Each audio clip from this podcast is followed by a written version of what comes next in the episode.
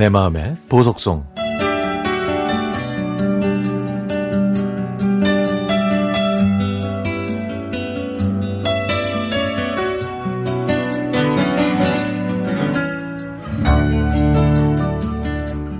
제 운동신경이 남다른 이유는 시골에서 자랐기 때문일 겁니다. 새벽 4시에 일어나신 부모님은 라디오를 크게 틀어놓으시고 뉴스를 들으셨는데요. 왜냐하면 날씨가 가장 중요했기 때문이었습니다. 부모님께서는 남의 논밭을 일구시면서 저희 사남매를 굶기지 않으셨는데요. 이맘때면 보드라운 풀을 베어 오셔서 소 먹이부터 챙기신 다음에 그리고 저희를 깨우셨죠. 큰 방에서 온 식구가 몸을 부대끼면서 잠을 잤고 호롱불을 켜놓고 공부했던 그 시절. 그땐 가난했지만 저희는 행복했습니다. 저희가 도시락과 책가방을 들고 심리길을 다니는 게 안쓰러워 보이셨는지 부모님께서는 자전거를 사주셨는데요. 큰 맘 먹고 파란색 자전거를 사오신 아버지는 고장내지 말고 오빠한테 자전거 타는 걸 잘 배우라고 하셨죠.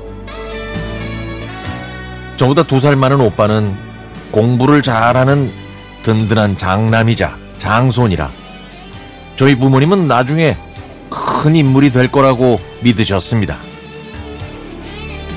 그래서 부모님께서는 있는 돈 없는 돈을 다 끌어 모아서 오빠가 공부할 수 있게 광주 시내에 있는 방을 얻어주셨습니다.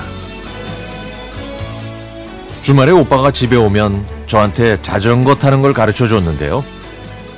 그때 같이 온 오빠의 친구는 토방에 걸터 앉아서 기타를 치며 가요와 팝송을 불렀습니다. 얼굴은 뭐 그렇게 잘생기진 못했지만 기타 하나는 진짜 잘 쳤던 오빠의 친구.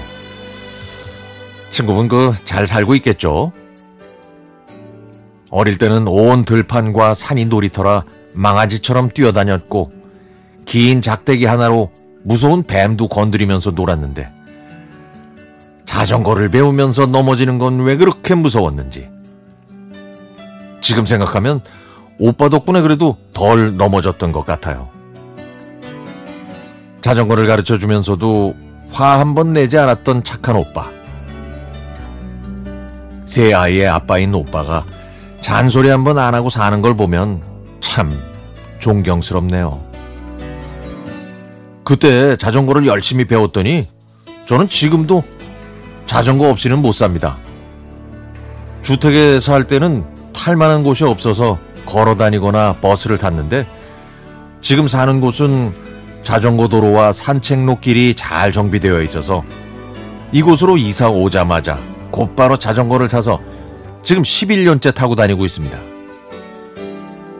오늘 아침에는 늦어서 서두르는 바람에 자전거를 타고 코너를 돌다가 길 가던 여중생과 부딪혔거든요. 아우, 저는 넘어진 학생을 얼른 일으켜서 다친 데가 없는지 살폈죠. 다행히 크게 다치지는 않았지만 많이 놀란 것 같았습니다. 저는 학생을 진정시키고 코너길에서는 항상 조심하라고 타이르고는 떨고 있는 손을 잡아주면서 조심히 등교하라고 얘기했습니다.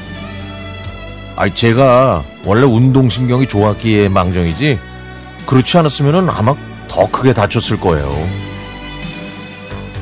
제가 어렸을 때 오빠한테 자전거를 잘 배운 덕분에 큰 부상은 없었던 것 같습니다.